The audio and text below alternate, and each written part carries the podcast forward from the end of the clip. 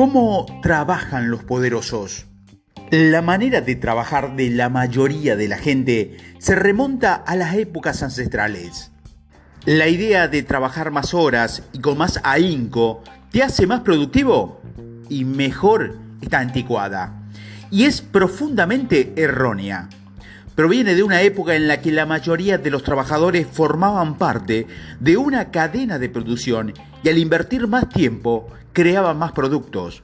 La productividad estaba vinculada al número de horas que pasaban en su actividad. Pero ahora vivimos en un periodo totalmente distinto. La era de la fábrica se ha convertido en la economía de la excelencia. Como trabajadores cognitivos y líderes creativos, a ti y a mí no nos recompensan por las horas que pasamos en una cadena de montaje, sino por la riqueza, el impacto y la mágica experiencia que nuestras creaciones brindan a otros. Si tu negocio es ayudar a los seres humanos a participar en la magia, los pesos pesados que envían obras maestras al mercado son los que más dinero ganan elogios y libertad vital y satisfacción espiritual reciben.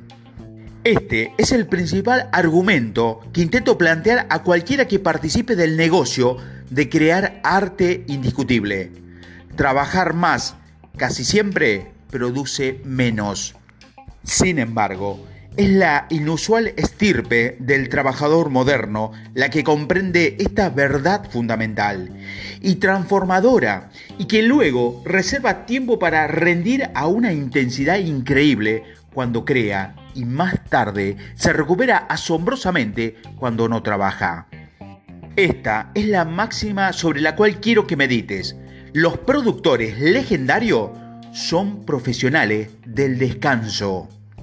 La gente que es capaz de llevar a cabo un trabajo extraordinario de manera sistemática es la que supera en concentración, imaginación y rendimiento en todo lo que le rodean. Cuando trabajan, lo hacen de verdad. En lugar de jugar con su dispositivo, charlar con sus amigos y comprar por internet zapatos, camisa y vacaciones en lugares exóticos. Y cuando han expresado su excelencia en un arrebato de gloria colosal, desaparecen. Sí, se convierten en fantasma, no están disponibles, se hacen invisibles. Se regeneran, se restablecen, se renuevan, leen, pasean, mejoran en la cocina, ven grandes películas y se, se divierten con su familia. Y duermen la siesta que es mi arma secreta. Esta es la manera estacional o cíclica de pasar un día, después una semana y un mes y por fin un año. Es lo que trabajan con su máxima pasión y luego te retira para recuperarte plenamente y volver a tus activos de genialidad, a su máxima capacidad para otra ronda excelente de trabajo creativo, concentrado e inspirado. Esa manera de actuar es inusual y contradictoria teniendo en cuenta que hemos sido programados socialmente para pensar en la productividad. Nuestra cultura nos enseña a avergonzarnos si no caemos en el ajetreo y la rutina, trabajando buena parte del día. Pero hacer eso nos deja agotado, malhumorados y vacío. Erosiona nuestra energía. Esta dinámica te deja sin entusiasmo, que es absolutamente necesario para realizar un trabajo superior al de tus compañeros y que deje su huella sincera en la historia. No me gusta la mentalidad del ajetreo y la rutina, porque es insostenible a lo largo de toda una carrera profesional e incluso durante un trimestre.